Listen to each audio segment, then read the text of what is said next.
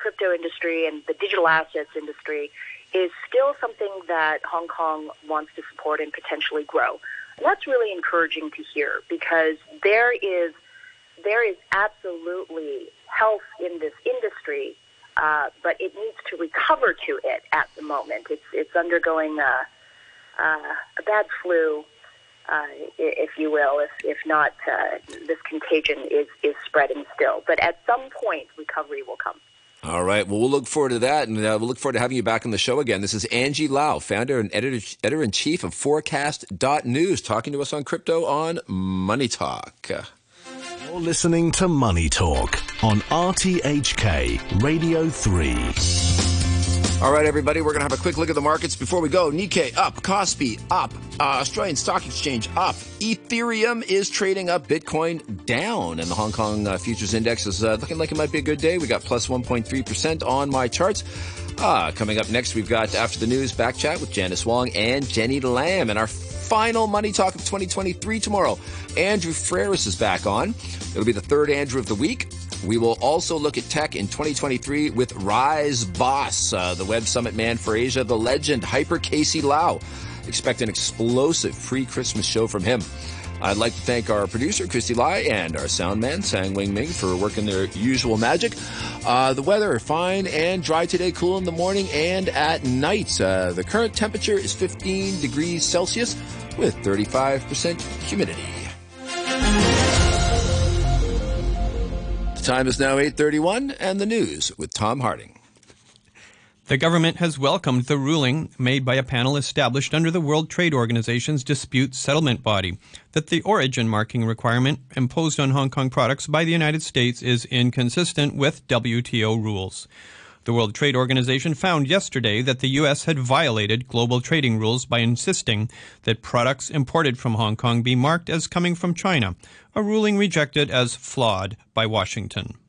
Until 2020, the United States had treated Hong Kong, which is a separate WTO member, in the same manner as before it passed from British control in July 1997. Then US President Donald Trump signed an order requiring that be changed, with Washington arguing that the SAR was not sufficiently autonomous to justify treatment different from that of China.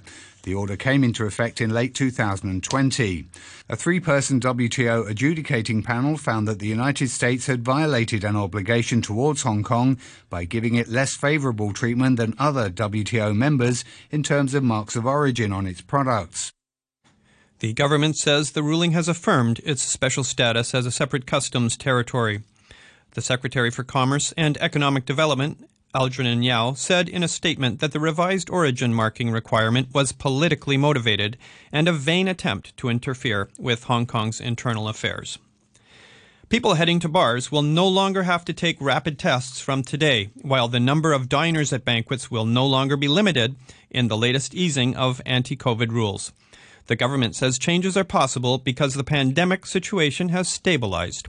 The chairman of the Lan Kwai Fong Group, Alan Zeman, told RTHK that the relaxation was the best Christmas present for everybody, adding that the sector expects a boost to business. Obviously, I perfect, uh, uh really expect something like one and a half folds. You know, it it uh, it, it really looks uh, very very good. People are now going out. The, the fact that you can drop the rapid test and banquet uh, banquets are increased. Uh, you know, the numbers are increased uh, for banquets, and then also um, people in general. Uh, and now the talk of the border with China opening up. That's a big, big plus, and hopefully it's uh, early January. This would this would really make a big, big difference. Vladimir Putin has told his top defense officials the Russian army can have whatever it needs to win the war in Ukraine. During a televised speech in Moscow, the Russian president said all military equipment should be the most up to date. Everything a serviceman needs should be modern, comfortable, and reliable. And if some departmental standards are outdated, they need to be changed quickly. We have no funding restrictions. The country and the government give everything that the army asks for. Everything. President Putin said hypersonic missiles would be deployed on board a Russian warship from January. He also talked about improving the combat readiness of the country's strategic nuclear forces. President Biden and the Ukrainian President Volodymyr Zelensky have been holding a joint press conference at the White House as the Ukrainian leader makes his first overseas trip since the war with Russia began. Mr. Biden said the U.S. would continue to strengthen Ukraine's ability to defend itself. He said on the 300th day since the war began that Ukraine continued to inspire the American people. 300 days since Putin launched an unprovoked, unjustified, all out assault on the free people of Ukraine. 300 days of Ukrainian people showing Russia and the world their steel backbone, their love of country, and their unbreakable determination to choose their own path. Mr. Biden said the latest support would include the Patriot missile defense system. He pledged new and more security assistance worth 1.85 billion US dollars. Earlier, Mr. Zelensky expressed his gratitude for Washington's backing. One of the biggest cryptocurrency mining firms in the United States has filed for bankruptcy protection. The announcement by Core Scientific marks the latest setback for the sector, which has suffered a series of failures, as the BBC's Grant Ferrett reports. The plunging value of cryptocurrencies, combined with the soaring cost of energy, has driven a number of miners out of business. Core Scientific, which is based in Texas, said it would continue to operate while trying to reach a deal with creditors. The entire industry has suffered a sharp decline in confidence since the collapse last month of the crypto exchange FTX. Once worth more than $4 billion, Core Scientific's share value has been almost entirely wiped out over the past year. And that's the news from RTHK.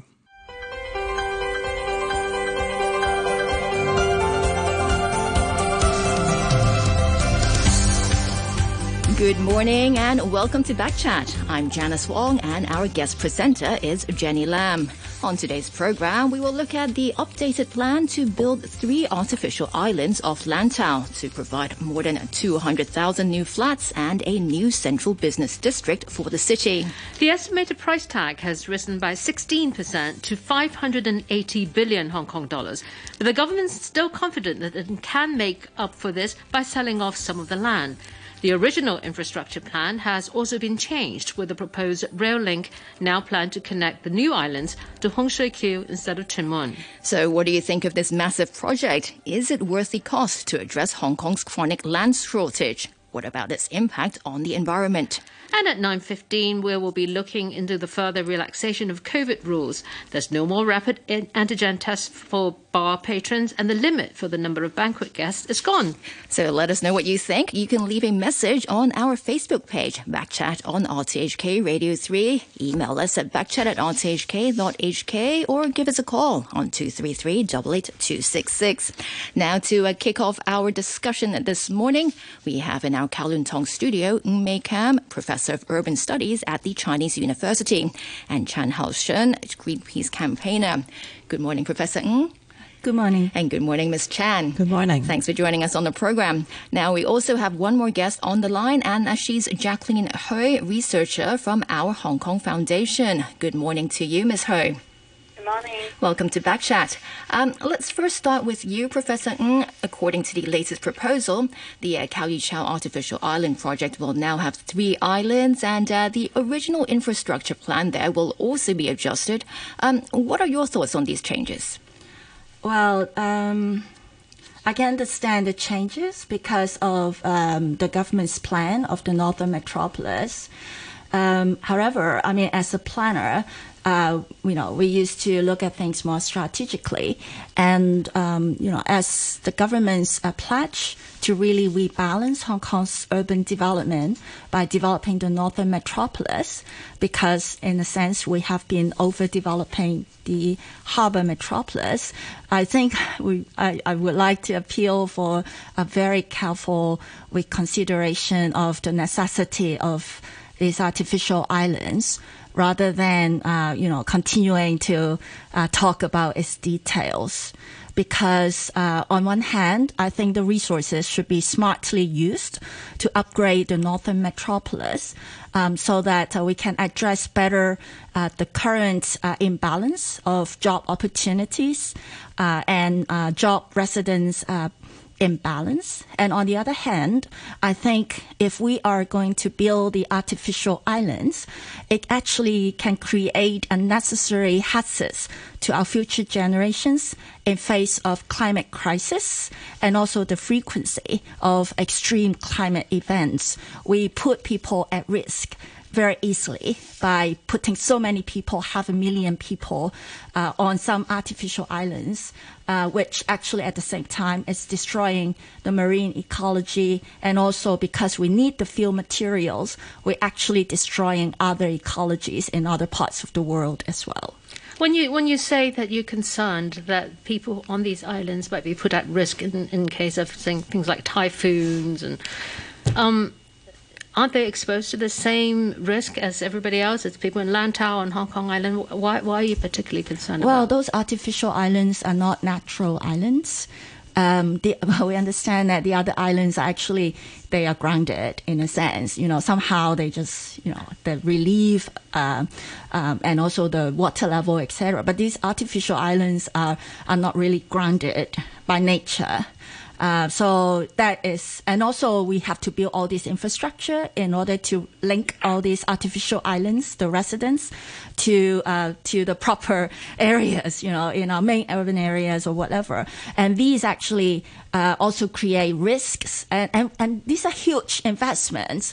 And it's, it's not like our city have has no problems. Our city have a lot of issues that we need resources to redress. And I think we should really use these resources in a more smart manner, redressing the, the sort of the current uneven urban development in our city. Right. And uh, Professor, I mean, uh, apart from these changes we just talked about, of course, uh, um, the estimated cost of the project has uh, also gone up by 16% to $580 billion. Um, Ms. Chan, I mean, first of all, are, are you surprised by this latest estimate? Uh, well, I think it is absolutely like in what what we expected because all the constructions and especially mega scale constructions they are usually or always just the price just go up and up. And for the prices now actually it is not the uh, highest or the actual one because firstly the construction work will only be carried out three years later. And then the government papers also say that the cost will be uh, distributed over 20 years. So the inflation it will be like at, uh, it ca- it could be like at least double up uh, at the end of the day when the government needs to pay the construction money. So we will just expect the price just got higher and higher for the uh, un, un, uh, unclear cost effectiveness of the artificial island. So um, the money aside, what are some of the environmental impact that Greenpeace is concerned about? Uh, well, uh, what we can see from the papers is very limited because uh, there is a preliminary ecological survey, but then uh, it, it just uh, uh, written through some paragraphs and we don't have any proofs or figures or graphs. So for this preliminary research, we think it is like it uh, provides a lack of a su- substantial ground for constructive discussion, especially when the government uh, wants to launch a public consultation over the Hong Kong wide. But then, for what we have seen so far, there are some uh, perspectives that are missing. Uh, for example, uh, the how the artificial islands or the construction itself is affecting the salinity of the ocean or the temperature of the uh, water temperature uh, of the water and also the turbidity. So for these uh, elements, actually they are uh, affecting or uh, bringing a big impact to hard corals or the ecolog- uh, or the um, or the ecological uh, circle nearby. So for and for the uh, on the other hand, besides the uh, environmental side, there uh, also impact on people living around because, uh, for example, when the velocity or the current is changing, it can bring like sedimentation or erosion in a nearby area, such as Mui Wo or Peng Chau. So, what is the effect to the nearby area uh, uh, outside of the a study area like 500 meter to the reclamation area now. So it is all unknown. So we, we think this is uh, it's still a big piece of mystery that the government hasn't provided info, enough information. All right, so let's uh, now uh, go to uh, Ms. Hui. Ms. Hui, good morning. Good morning. Right, we've just listened to some of uh, the concerns of uh, Professor Ng and uh, Ms. Chan here. Um, so, in your view, I mean, with all these changes, is it uh, still worth going ahead with the project?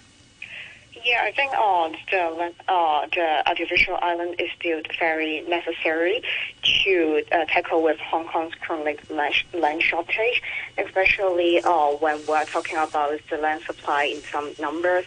For instance, Hong Kong's uh, future land supply uh, for the next 10 years, actually there are a portion that's coming from this uh, Chau Island and uh, this Chau Island providing 1,000 hectares is a very critical part for Hong Kong's future land demand of over 600, uh, 6,000 hectares.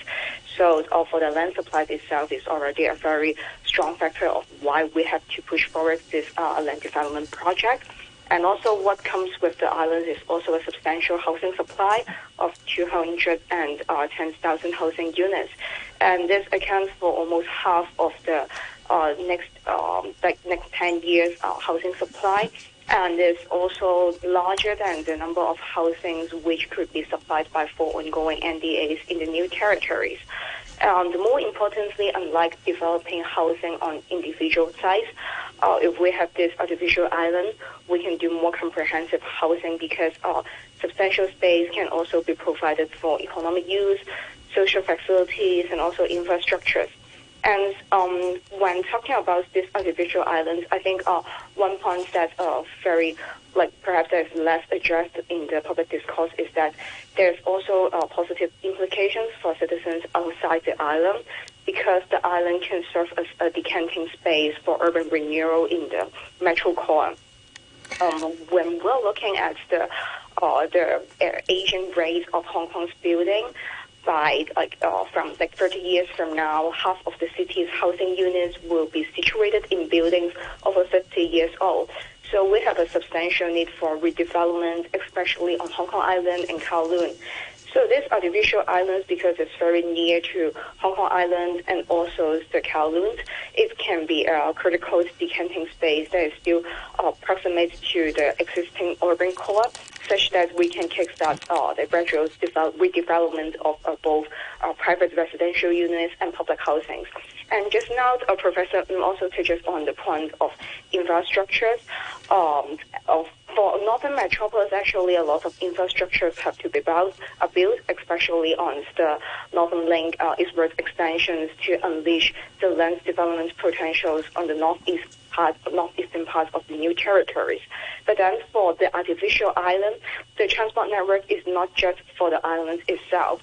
It also provides a very strategic transport corridor for the Hong Kong as a whole.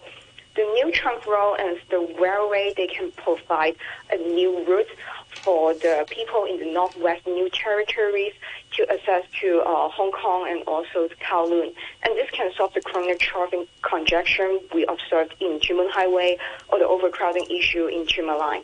So the overall resilience of Hong Kong can actually be enhanced through the provision of the new um, transport infrastructures. And I think uh, the new infrastructures can also bridge up Kau Yi Artificial Island and the Northern Metropolis, such that more synergy can be unleashed with the two development projects. Right. So, so yeah. Pro, um, Professor Ng, mm, I mean, mm-hmm. after listening to that, uh, it's not really just about uh, um, the problem of housing supply. I mean, according to what uh, Ms. Ho is saying, it's also about the the aging uh, aging building problem. Do you well, agree? Um, well, uh, first of all, I think Hong Kong doesn't really have uh, land shortage or housing shortage. Our problem is more about better planning and also affordability. We actually have housing number of units, uh, you know, like a quarter of a million more than the number of households in Hong Kong. The question is that the poor people cannot afford them. And so that's why they have to stuck, you know, with the subdivided units. So that's number one. Number two, about aging buildings. I would be very sad if we are still building buildings which will only last for 50 years. Usually, I think even public housing, they are built for a century. So I think that is, you know, we need to really put that in perspective. Number three is that um, a lot of people living in the old urban areas, they are aging. Old people, they like, you know, to stay in their community. So when we do redevelopment, it's very important for us, on one hand, improve the situation, but allow them to have more in situ sort of like relocation. Otherwise, we heard so many stories about old people if they move to another area that they, they are not familiarized with, uh, unfortunately, they would die early. So I think we have to be very careful when we say that these are these will be decanting sites. And we heard this narrative before, right? In Western Kowloon, when they did the reclamation, which is like a third of the size of Kowloon, uh, they they said they are going to use that as the decanting sites for uh, the congested areas in Kowloon. But unfortunately, it didn't happen. And also, I think from a planning perspective, it's very important for us to really consider what's this role of the artificial islands in Hong Kong, right? because the whole idea is to really have two metropolis. I can understand it. But we do have a harbor metropolis now already. We built it for over a century, right? And what we're trying to do is to integrate with the Greater Bay Area. Then we need to think about how to do this northern metropolis properly with 21st century, uh, you know, planning concepts. Uh, instead of building another artificial islands, which actually, in terms of density, in, in a planning term, right? Yes, it's more closer to uh, to the urban areas in terms of density. We're talking about what fifty five thousand people per per square kilometers. That's almost like the density of Kwun Tong. But look, that area, that part of our city used to be more rural, island, leisurely, right? And, and it, if we we sort of like putting a, a, concrete forest in the middle of the sea, which will create unnecessary hazards to our future generation. I really want to appeal to everyone to really rethink the wisdom of this way of planning and development. I mean, as a planner and, and in view of our ambition of, you know, doing this double metropolis in a in a very sort of promising region with a lot of natural resources, human capital, and, and this you know vision of doing well. I, I really would like you know everyone to rethink about the wisdom of this strategy. Ms. Hui, what do you think? An unnecessary concrete block in the middle of the sea. That's what the professor said. Well, I think it's a quite surprising to hear that there's like no sh- uh, housing shortage or no uh, land supply shortage in Hong Kong because uh, like when we're looking uh, how how many public housing or housing units that Hong Kong people need, we are talking about like uh, 40, 400,000 something housing units that we are going we need to build in the next 10 years in order to satisfy our citizens' demand. And especially when we are looking uh, at the 100,000 households living in the subdivided units, I think it's really surprising, like to hear here the comments that Hong Kong does not have a housing shortage. Yes, in this we regard. don't. Yeah, and yeah. especially it's only when affordability. Hong Kong, we over, have an affordability problem. We don't have a yeah, housing yeah, problem. especially when, when over half of the housing in Hong Kong are actually public housing. So like no, I, no, I mean, not half. We, yeah, sorry. Yeah, I mean, yeah, I mean that we still have not a lot yet. to do in order to satisfy people's uh, livelihood and the demand for a uh, affordable and also a quality living space. And that's why artificial islands is very important in this regard because it provides a new space that uh, we have more room and flexibility to like uh, carry out uh, urban design and also uh, with the substantial housing supplies that comes with this artificial island, we actually have more flexibility on the uh, other urban space as well. Because without a new space, it's very hard for you to like move people around. oh, I'm sorry, Ms. Hui. I, I don't agree with yeah. you as a planner. Actually, it's actually much easier to design when you have history, nature, community, you know, in place. Uh, you can do a much, much better job. Your plan will have a soul because the people have been using the space. They have their culture. They put their character in the place. And if you really improve, say, more, over 1,000 hectares of brownfield sites, integrating that with the existing nature, improving the environment, restoring the ecosystem, restoring biodiversity. You're not just helping people moving into that area. You're improving the life and livelihood of the yeah, people living I, I, surrounding yeah, I, that as well. I think that can be done on the northern metropolis and the development of brownfields, which we are already doing. Because if you are talking about brownfield, then over half of the brownfields in Hong Kong are already being developed or will be developed developed into new uh, development areas, public housing projects, and private residential projects. And uh, your concerns are valid, and this can be uh, put into like uh, this can be taken into considerations when development projects are being done in the new territories, like how to relocate the existing occupants on the brownfields, on the uh, agricultural land, such that we can have a space to develop public housing. At the same time, we are not uh, doing it at the expense of other occupants. But then there's um, other questions for how to develop brownfields and also how to uh, develop the new territories. And that also have their own constraints and limitations.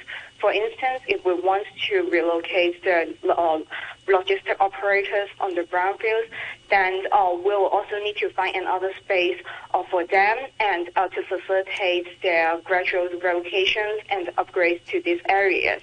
And when we're talking about land resumptions in the new territories, it also involves uh, compensations to landowners and how to uh, like uh, to forge consensus among various stakeholders of different interests. So I think like the different land options have their own uh, pros and cons, and perhaps we can go back to the discussions of the artificial island. Ms. Chan, what does uh, Greenpeace think about the development of brownfields? Uh, yes, I think uh, this is an interesting question because I think we're on a common ground that there are different land options in Hong Kong. And so here we are talking about priority and efficiency. So for artificial island, it, it we need to build an 1,000 hectares islands in the middle of nowhere. So there must be a lot of difficulties. And uh, even though the government says, oh, the first uh, uh, batch of population is going to move in in 2033. But then uh, in the same paper, it only says that out of 1,000, only 300 hectares is going to be ready in 10 years. So uh, if there are uh, a lot of aging building and it's a very urgent problem, do these people need to wait for another 10 years or more to get into like a new green smart city? Will they still be here? I mean, maybe they will move to uh, somewhere else already. So what problems are we fixing if we have an artificial island going to be ready in the next few decades? But uh, on on the contrast for brownfield sites, just like Professor Ng said, uh, where it's already integrated in a city, in a, a center of the city. So uh, they, there is nature and there's rolling and there is uh, rails uh, going to be ready in the next 10 years. So Northern Metropolis is actually the chance or the opportunity the government need to take leverage on in order to upgrade or uh, renew the brownfield or just connect the existing land and just upgrade the infrastructure we have currently and to build that into a smarter and more efficient city ready for Hong Kong people. And right, oh, right. Uh, um, Ms. Um, Hui, I mean, does uh, Ms. Chan here have a point? I mean, if it takes uh, so many years uh, to build these buildings, will, will some people have left Hong Kong by then? I mean, when we look at the population projection, do we need the artificial islands? I think uh, when we're talking, uh, when Ms. Chen talks about uh, brownfields and also the comparison, like artificial island is going to be ready in the 10 years, I think the same thing actually goes for for um, for brownfield because uh, when you're looking at the artificial island, we're talking about so let's say we're talking about like we are having 300 hectares of land in the next 10 years, but then for our brownfield, uh, when we're talking about those uh, public housing developments on the individual brownfield site, it equally takes a very long time, like uh, the 12 uh, brownfield options. Uh, there's a clarification. 10 years is also the land to be ready, but the buildings are not there yet. But then for 10 years in brownfield, I believe the public housing should be ready by then. Yeah, then for artificial islands, people can also move in in 10 years if you look at the electrical document. Uh, I think it's just the land ready to be built. In, no, actually, if you check the documents about the first batch of population can move in uh, 2033. Yeah, but if we are talking about 300 hectares, that will only land ready in 10 years. I mean, 20, uh, 33 is unclear that how many people can be moved in. But that's the same thing goes for individual uh, housing developments on the brownfield. Like a lot of uh, uh, apart from the brownfields being uh, included oh, in the I new think, territory. we're not yeah, just comparing these two options, I think. All right, um, Ms. Chan and Ms. Hui, I'm afraid I have to stop you here for a moment because uh, we need to take a short break for the news. Uh, we can, of course, continue our discussion afterwards in three minutes' time. And uh, just a reminder that after 9.15, we'll uh, speak to a representative from the catering sector on the latest relaxation of COVID rules that take effect today. And here's a quick look at the weather. Fine and very dry with highs of around 19 degrees. Winds moderate to fresh north to northeasterlies. And uh, the red fire danger warning is currently in force. At the moment, the temperature reading at the observatory is 15 degrees, relative humidity 39%.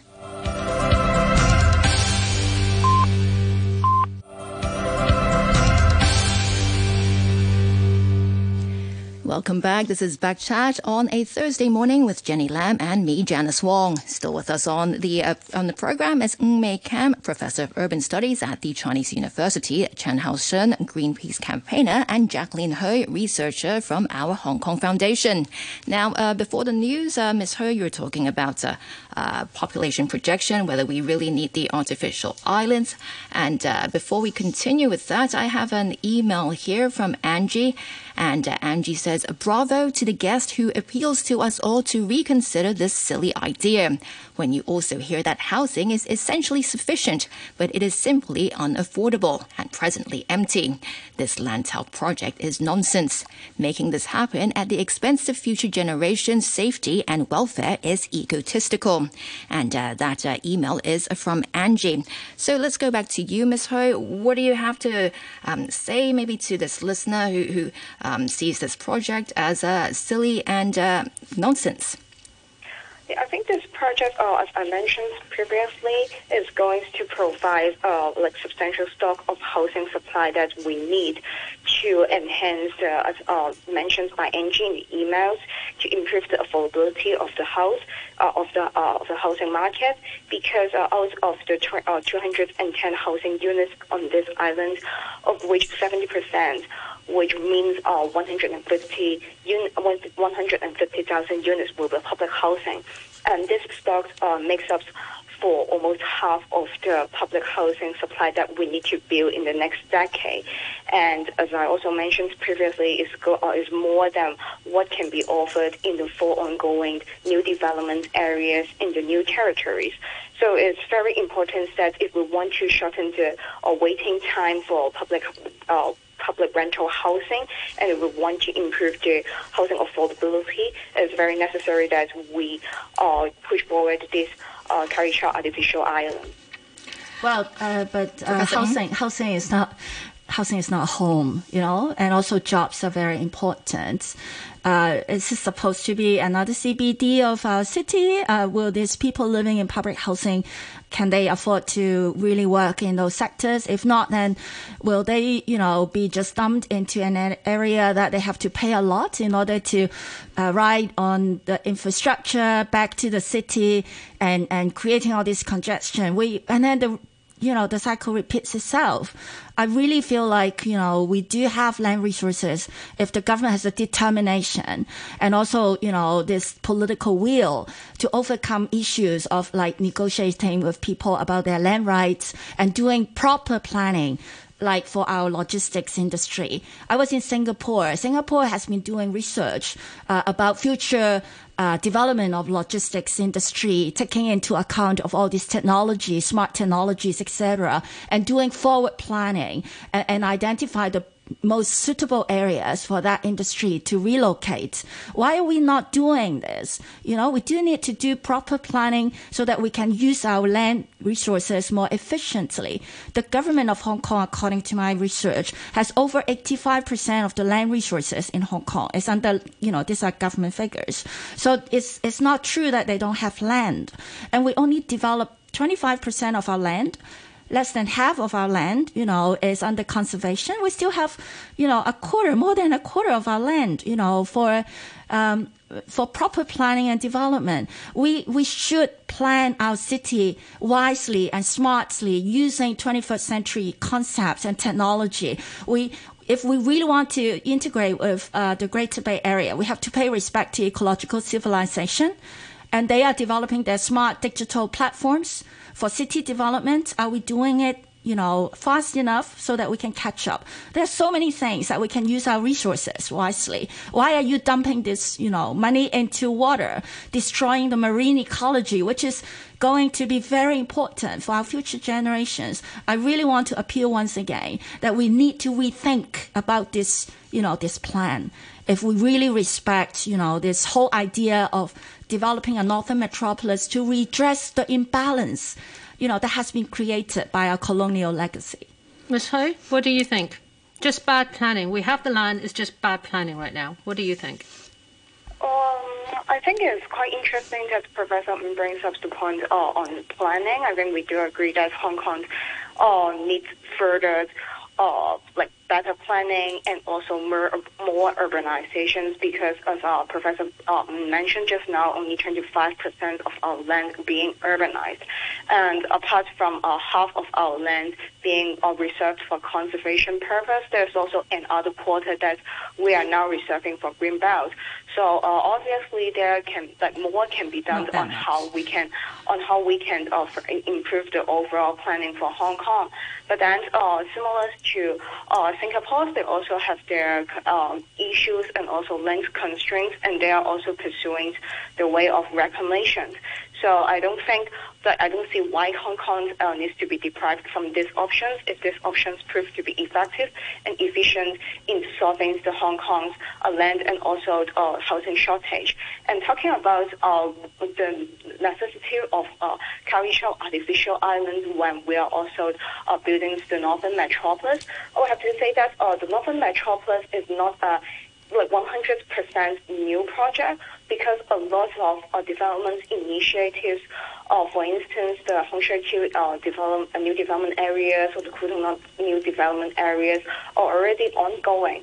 So for the northern metropolis, it's more about on how we, we can build uh, infrastructures like railways and also the roads to connect those like uh, scattered uh, NDAs and also scattered development projects uh, in the new territories. And also the Northern Metropolis is also more about the industrial development on the I&T technology. But then when we look back at the uh, Artificial Island, it's more for like expansions of our um, CBD. As this uh, artificial island is relatively closest to our existing urban cores and uh, centrals and also in the east. It provides a much closer space for the commercial activities to expand on these areas. And also it's quite close to the airport as well. So it still maintains and also enhances uh, Hong Kong's um, like traditional strengths in the financial sectors, and that's why they are serving uh, very different purposes. And I have, uh, and I, as I have, have consistency uh, raised into the discussion. I think um, Child uh, Artificial Islands is unique in the sense that it provides a new space that uh, Hong Kong is much needed, uh, not just for housing, but also for uh, economic use, such that we can promote more job house balance on the island as well. And also with an additional space, Hong Kong actually has more flexibility on resolving the high density, high uh, population density and living density in the existing urban core, such that if people still want to be close to the commercials and also professional services, they still have these options of artificial island here. Yeah.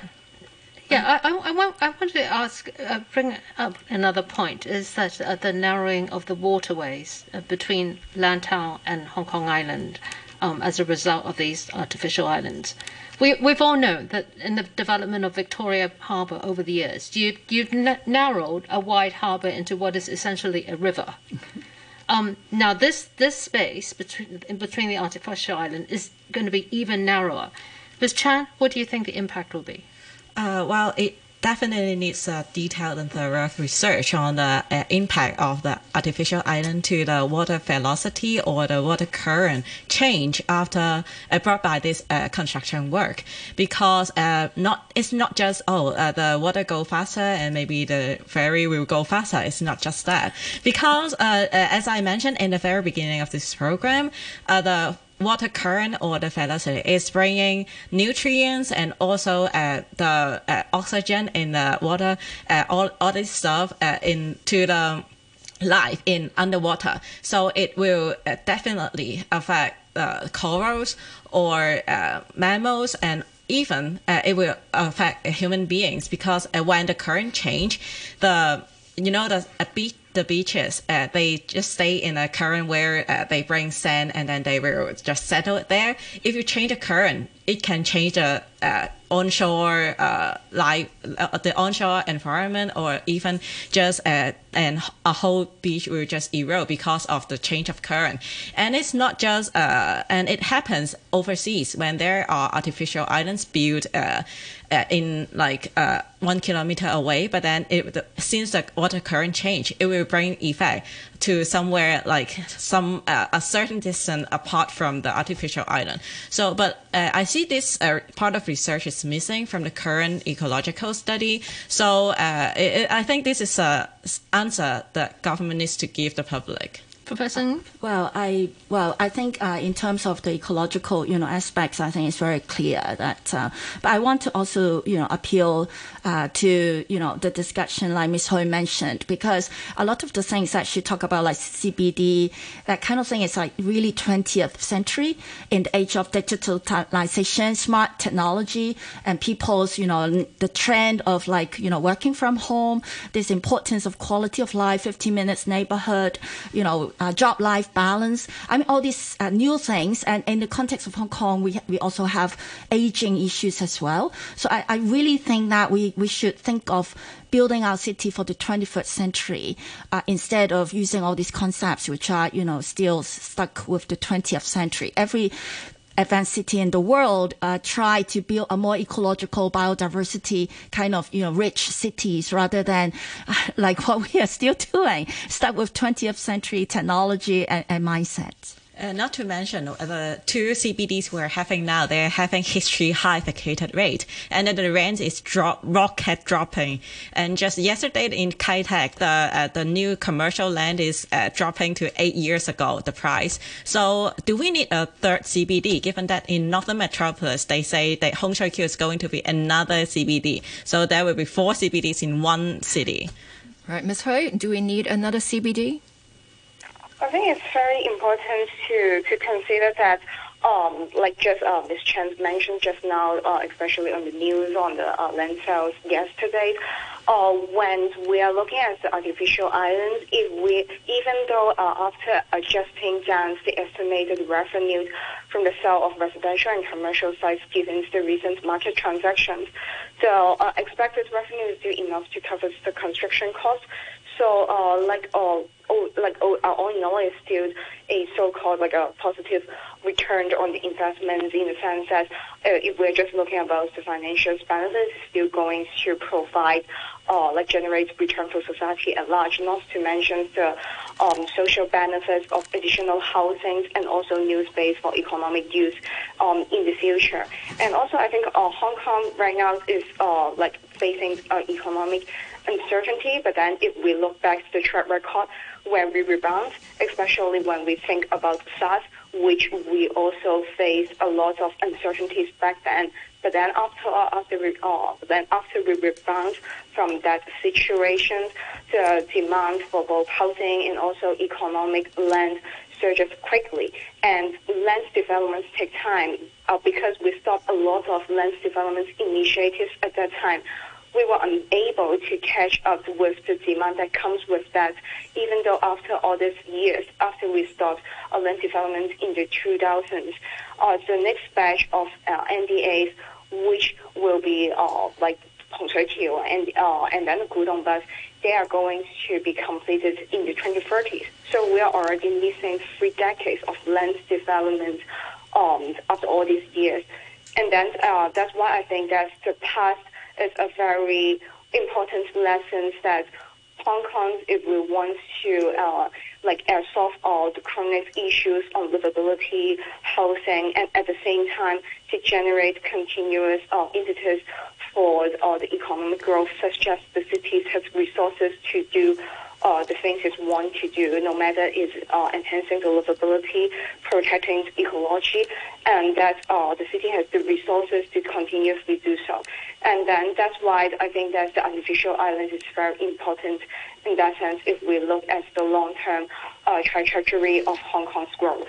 Okay, oh, one last thought, Professor. I mean, this whole project is really about enhancing integration with the mainland, uh, uh, the development in, in the uh, Qianhai area, right? So we don't, if we don't do these artificial islands, what do you think an alternative way would be to, to well, enhance? Well, of course, a better way is to just you know think even better the northern metropolis. Is, is really they are joining they they actually the boundary is artificial man-made right? If we have one piece of land we are very integrated geographically as a region as a bioregion.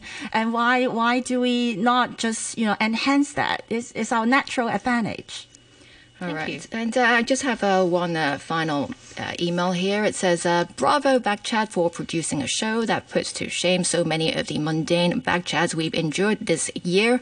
Your guest, Professor Ng, hits all the weak points our government keeps trotting out. Why isn't she the CE? And uh, that's from one of our listeners. And just, I just want to finally maybe just give Ms. Ho uh, one last uh, chance to respond to uh, maybe the ecological issues that uh, we, we didn't uh, let you uh, respond to just finally, Ms. Ho? Yeah, I think no dispute that uh, ecological ecology is very important, and before carry out any kind of development, be it reclamations or new territories or developing uh, NDAs in the new territories, ecological assessments needs to be conducted in advance. And I think right now the document uh, is still only including preliminary information.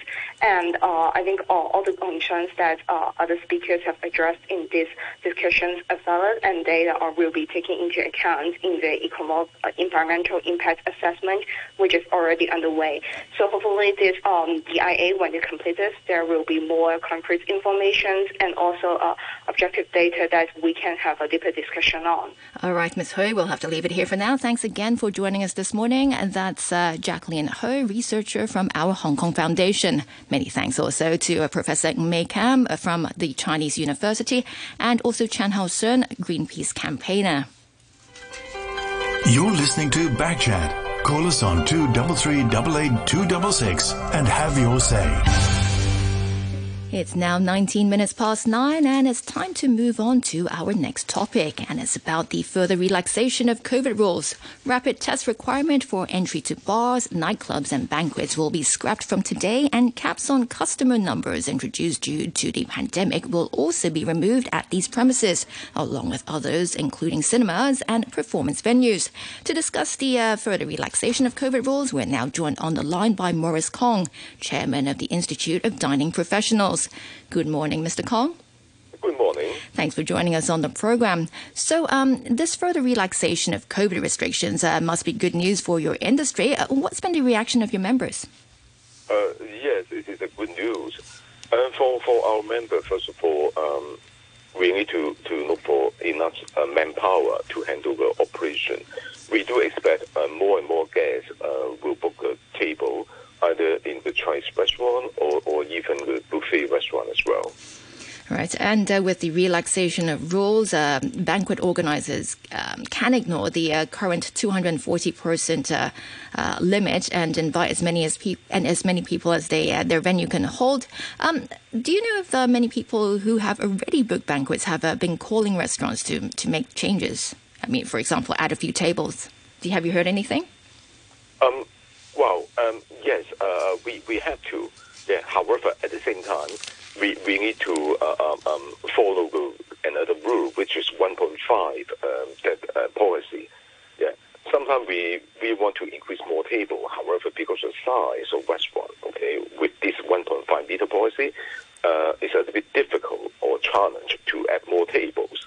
So, so that we need to, to ask the Hong Kong government to address, okay, uh, as soon as possible scenes, yeah, we, we, we have you know, we, we can serve more than 240. Right, and you just mentioned uh, the uh, your manpower shortage problem. How bad is it right now? Um, actually, uh, uh, not only for food and beverage, but also in the industry. However, for food and beverage, we do suffer quite a lot, and, and, and we need to find a different way to look for the, the, staff uh, uh, not only for for the permanent staff, but also we need to the part-time staff uh, to handle operation. Yeah. Yeah. So, so that, that is a challenge, I would say.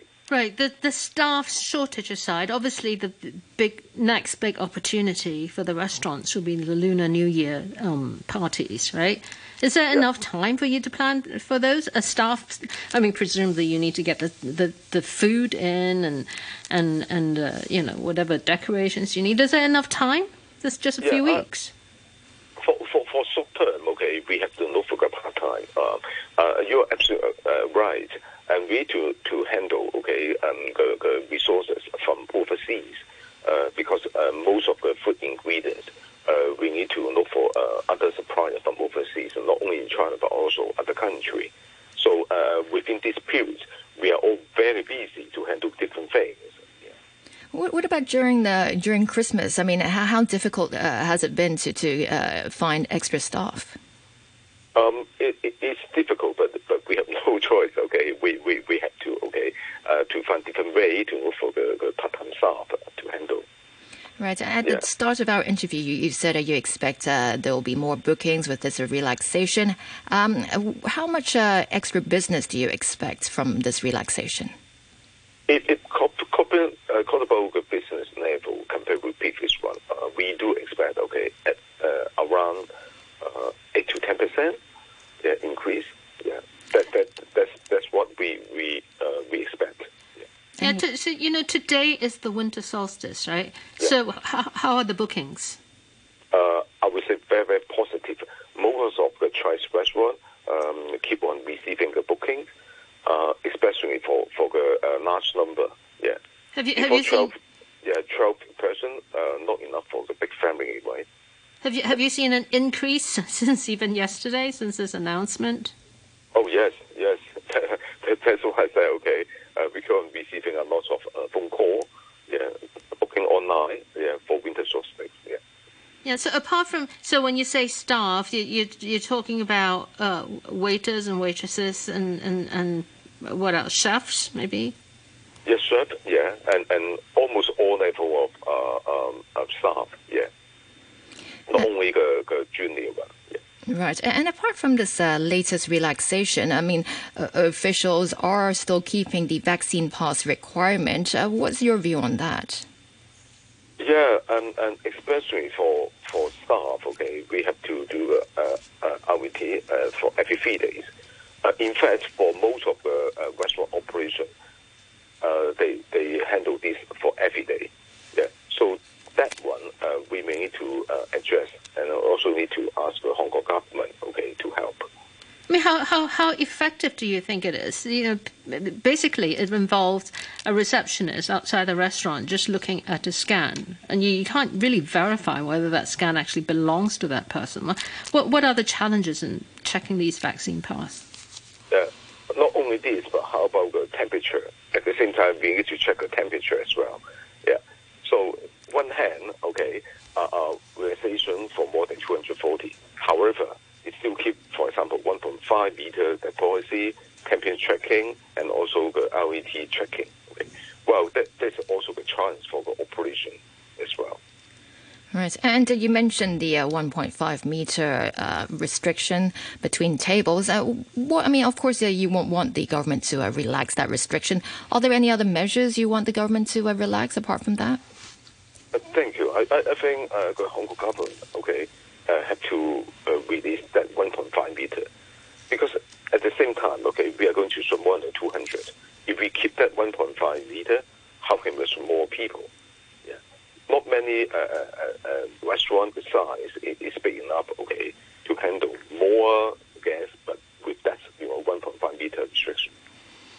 Yeah, um, with with the recent um, easing of the COVID restrictions, we've seen a, a very small number of uh, tourists coming back to Hong Kong. Have the restaurants benefited from that?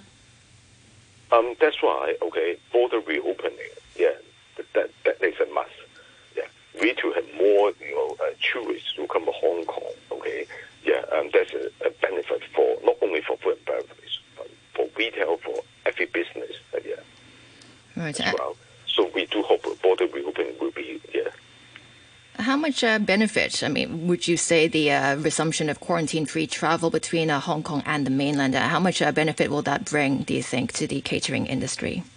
Yeah, uh, according to the previous record, okay, as we all know, uh, they, they will come to Hong Kong, yeah, not only for sightseeing, yeah, but also most of them they will have to go to restaurant, yeah. So if if border reopening, um, for sure, there be a huge number of tourists will come to visit our level different kind of restaurant as well. If they reopen the border, presumably then you need even more staff and, and more stock to to um, you know uh, stock up your your restaurant. Um, how how quickly can you do that? You know, I mean, we, we saw the restrictions in the mainland lifted really quite quickly in terms of checking the passes. So how how much of a sort of leeway do you do you need to get to prepare for hopefully one day all these mainland visitors coming again? I, I would say this is a happy problem, okay? And and, and as a uh, restaurant operation or even uh, for for hotel, uh, we are ready, okay, uh, to have that kind of uh, uh, challenge. Yeah, Right. And, and uh, most of them we have a plan. right. And, and looking ahead, um, what's the outlook for the catering trade this year? Or, well, the new year? So th- this this year there were meant to be lots of weddings. It was meant to be a good year for weddings. Are you benefiting from that? Yeah, uh, not only wed- wedding, of course, is a must. Yeah, and how about the spring dinner?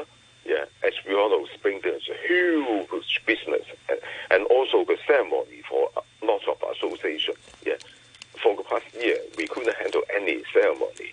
Yeah, if if we can serve more than two hundred, I would say more and more association uh, can to handle different kind of ceremony in the coming months. Yeah, you know, I, I'm interested to know you when you say there's a staff shortage. You know, these these waiters and waitresses and chefs, where have they gone? Um, some some of them uh, they decide to to change the, the business. Uh, as we all know, uh, uh, for the past few uh, months or years, there are so many online business. Yeah, and online need to have the offline to support. So so that's why quite a lot of people they move to other industry. Yeah. Do you, you know if, if if we have most of these restrictions lifted, do you see this online business continuing? I mean, you know, you just go on your phone and order and go and pick up. Do you do you see that trend still continuing? I, I, would say so, and, and most of our customers they get used to okay that kind of system uh, to order to order online. Uh, however, um, the number will be increased or not. That depends. All right, uh, Mr. Kong, I'm afraid we're out of time. Thanks again for joining us this morning. And that's uh, Morris Kong, Chairman of the Institute of Dining Professionals. Many thanks also to you who commented or emailed us today, and of course to our guest presenter Jenny Lam and producer Yuki. Now here's the weather. Fine and very dry with highs of around 19 degrees. Winds moderate to fresh north to northeasterlies. And the red fire danger warning is currently in force. Right now it's 16 degrees, relative humidity 33%. The pandemic is surging with more contagious mutant strains. The elderly are at the highest risk if a new wave comes. Scientific data shows that those with stable health can receive COVID-19 vaccines. Take your elderly relatives to get the jab at community vaccination centers, designated general outpatient clinics, elderly health centers, private clinics, or hospital COVID-19 vaccination stations, or opt for the home vaccination service. It's 9.30, the news with Tom Warden. The government has welcomed a ruling by a World Trade Organization panel that the United States violated global trade